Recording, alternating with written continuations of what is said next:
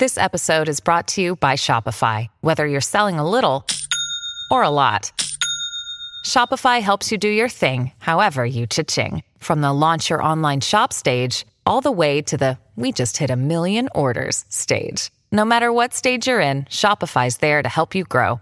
Sign up for a $1 per month trial period at shopify.com slash special offer, all lowercase. That's shopify.com slash special offer.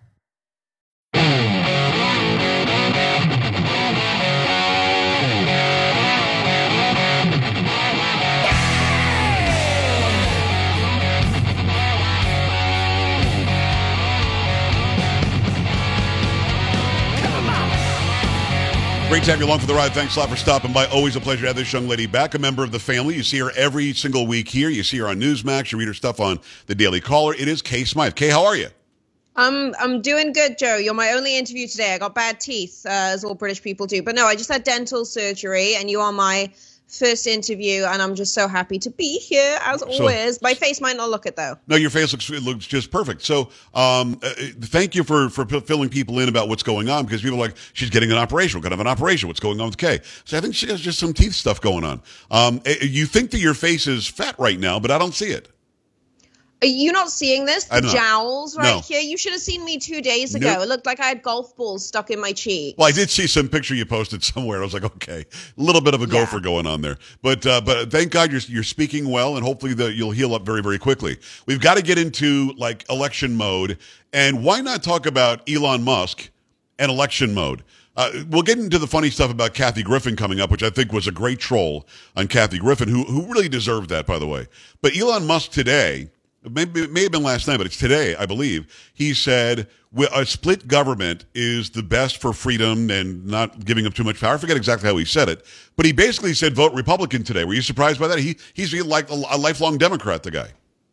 I've been covering Musk since I started at the Daily Caller, even when I was back on the video team like over a year ago he came out as being pro Republican way earlier this year, before the Twitter deal was a thing, before pretty much any of the big major stories surrounding Elon Musk and his businesses really started for the year. So, for me, having covered the story, having tracked his work, doesn't surprise me. Also, Joe, remember when I lived in California, I wasn't just working with entertainment people. I did a lot of work in the tech industry. I sort of like spanned every industry for like five years right. and found the ones that I liked and stuck with. Everyone in tech is conservative or they're so busy and rich, they say they're a Democrat and then never actually get around to voting.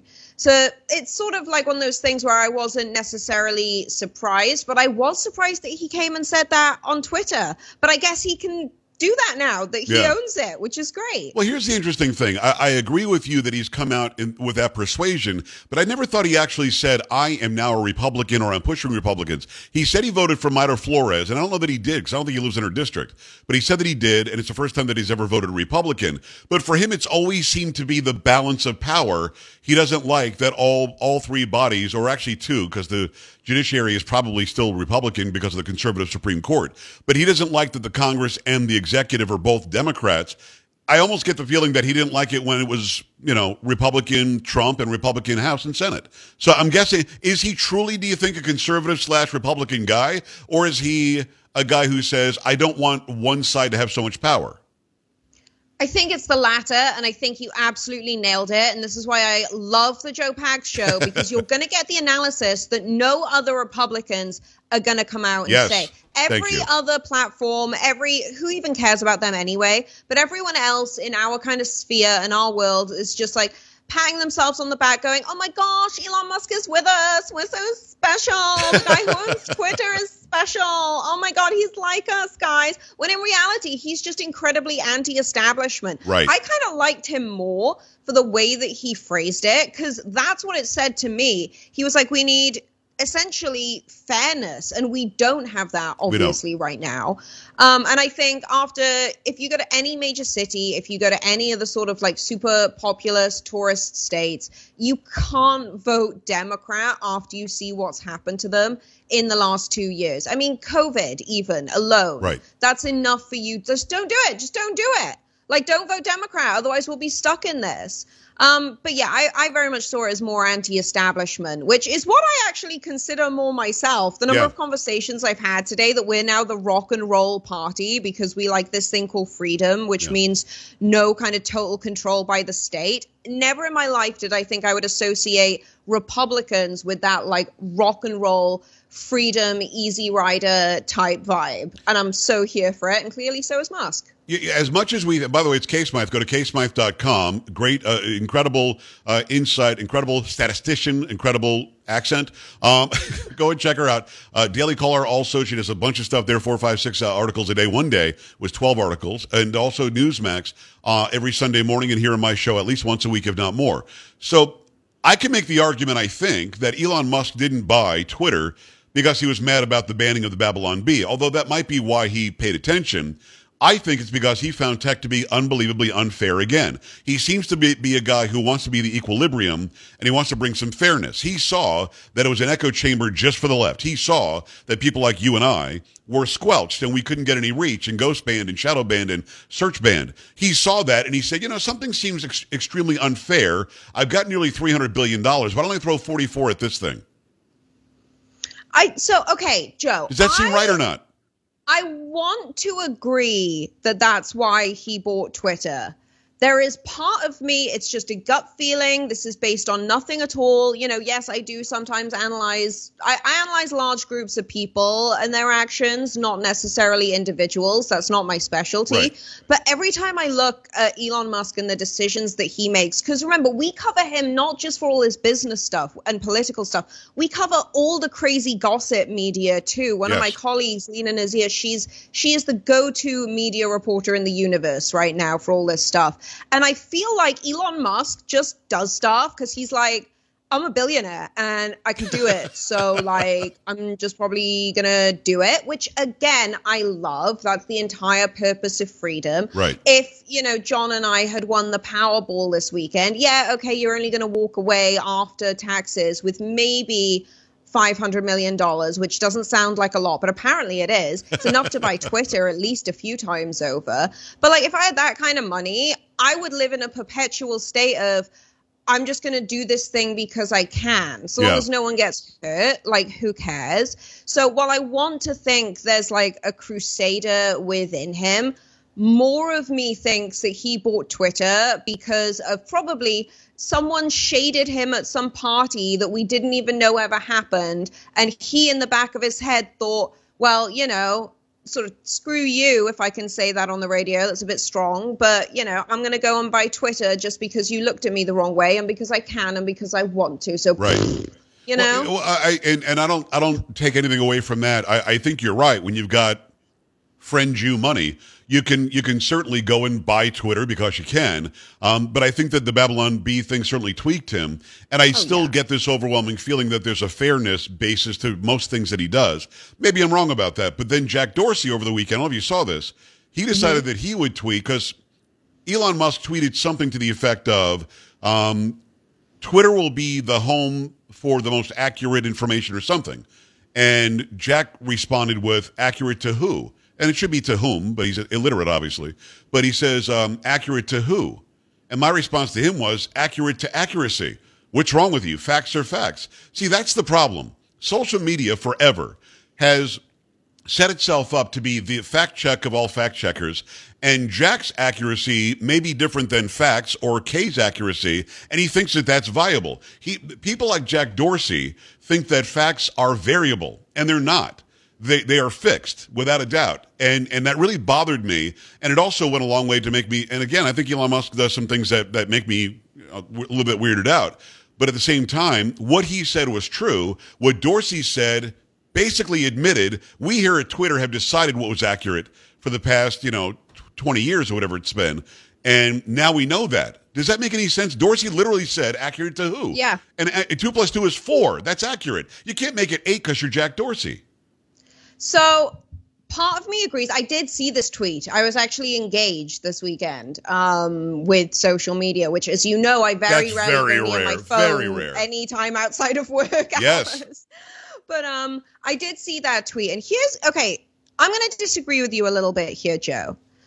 I, for whatever reason, I have a lot of time for Jack Dorsey because I like anyone, anyone who can admit they're wrong when they've made a mistake. Even if you make the most egregious mistake, if you don't have to take ownership for it but choose to, you are someone I'm going to give a little bit of time to. Like he messed up big time on Hunter Biden's laptop, big time. He was the first person to come out and say, you know what, we made a mistake. He didn't have to do that. And I got a lot of time for anyone who will do that. Not enough people do. Um, I got, well, I let me stop you because I just want to stop you just for a second because you're a trusting person. I'm not. I'm more skeptical. Jack Dorsey apologizes before that election. I'll hear his apology. He knew what yeah. he did. They knew what they did. They squashed it. Zuckerberg squashed it at the behest of the Department of Justice. They literally didn't show anybody anything until months later. And Dorsey then is falling on his sword, go, yeah, man, we really shouldn't have done that. What is he on crack? They literally banned the New York Post. They stopped me from sending you a link to that story on their platform. I mean, you really think an apology makes that go away? No, it doesn't make it go away, but I don't think it was something he had to do. Okay. Look, for me personally, my personal values, I was like, you know what? I that's cool. Good for you, man. I, he didn't go and talk and try and make excuses around it like Zuckerberg did right, and try right. to justify it. He went, "That was a mistake. It won't happen again." And what I liked about him saying accurate to who, well, whom, but what I liked about that was his. It, it was basically him pointing a finger at the internet and going, "We don't know what's going on." Joe, I'm a scientist. I'm a qualified, like, got the degree, everything scientist. Most of science changes every six months. There is no such thing as fact in the sort of like macro stratosphere of human society. And I liked it because it was kind of him giving a middle finger to Twitter and to Elon Musk, kind of going, guys, we're all as bad as each other. Nothing's accurate these days. Everything is opinion based. And like, did I appreciate the trolling? Obviously we've already established that I like a little bit of chaos and a little bit of trouble this show. No, That's I, the I, whole I, thing today. I, am I'm with you. I don't know. We'll uh, see how it evolves. I, I hear what you're saying. I really do. But uh, at the end of the day, when it comes to things that we know are fixed, maybe not science, because you're right, it does change. Um, although we we were given bad information even when they knew that, knew that it was bad information on COVID and the like. Uh, but but when it comes to solid facts that we know, well, listen, I used to run little businesses. I was a pizza guy. I, I ran I run Joe Pags Media now. Uh, and yeah. when it comes to my costs, my costs are either fixed or they're variable, depending on what the cost is. And it doesn't change because Jack Dorsey, you know, got a, a feeling of rationale. I, I, I don't know. I, I get where you're coming from, but but let me say it, and I'll, I'll end this part of the discussion this way. You are much more open minded than I am. I'm I no, it's just true. You're open minded, which is very good. I wish that I could be open minded like that because I'm sick and tired of what Dorsey and Zuckerberg did to us in 2020. They did that to us. And I'm not even saying stuffing ballot boxes, which we can go down that rabbit hole if you want. They literally hid information. They literally only pushed the Brooklyn dad who's got a million followers, who's just some idiot troll on Twitter, whereas a guy like me with 7 million listeners can't, can't get more than 100,000 followers. I mean, they did this to us to make sure there was no balance. There was no accuracy. It was only accuracy in the, in the eye of the beholder, which I don't think accuracy should be. Boy, that was long winded. My, my way of saying, thank God for people like you who can be open minded. I'm mad at them. I'm still mad well, at Jack. I still think we should burn all social media to the ground, throw your phones in the trash, and get back together with your family and your neighbors. I still hate. That. How do you feel that way at, at twenty? You're a twenty-something year old person. I'm fifty-something. I should be old and crusty and and not want social media. You like grew up on social media, and you're still tired of it. I love that. It's just terrible. It's just a terrible, terrible thing. Bad for mental health. It's given accessibility to some of the most evil and tyrannical forces in the world to, you know, like China has literally invaded America off the back of social media yes. with TikTok and like all these other different platforms. Social media is evil. The people who came up with it made a huge mistake. But I don't know. Twitter is now the best reality show out there, as far as I'm concerned. Yeah. The whole thing is competing with the Kardashians. and as much as I'm a scientist, I also love me some gossip, Joe. I'll listen to gossip about people I don't even know just for the entertainment factor. And honestly, Twitter's more fun now that the carnage has erupted. I'm here for it. What can I say? Okay, I, I, I love that you're feeling better. I think you look just fine. I don't think I don't see the oh. gigantic jowls you're talking about. Uh, we do have to run. Thank you for coming back on this week. You blew us up. Happy happy late birthday. But I told you that day. Happy birthday. Did not miss your birthday. I'm glad you're feeling better. Feel feel even better. Okay. Thank you. I can't wait to come back. Have an amazing election. I can't wait to tune in and listen to everyone. Okay, okay. We maybe we'll talk later this week. So I'm going to get your your review of what went down on Tuesday. Okay. Oh yeah, that sounds like fun. Thank you, Joe. Okay. I'm here for it. Yeah, let's go. talk to you in a bit. We're back after this. Stay right here. This is the Joe Pags Show.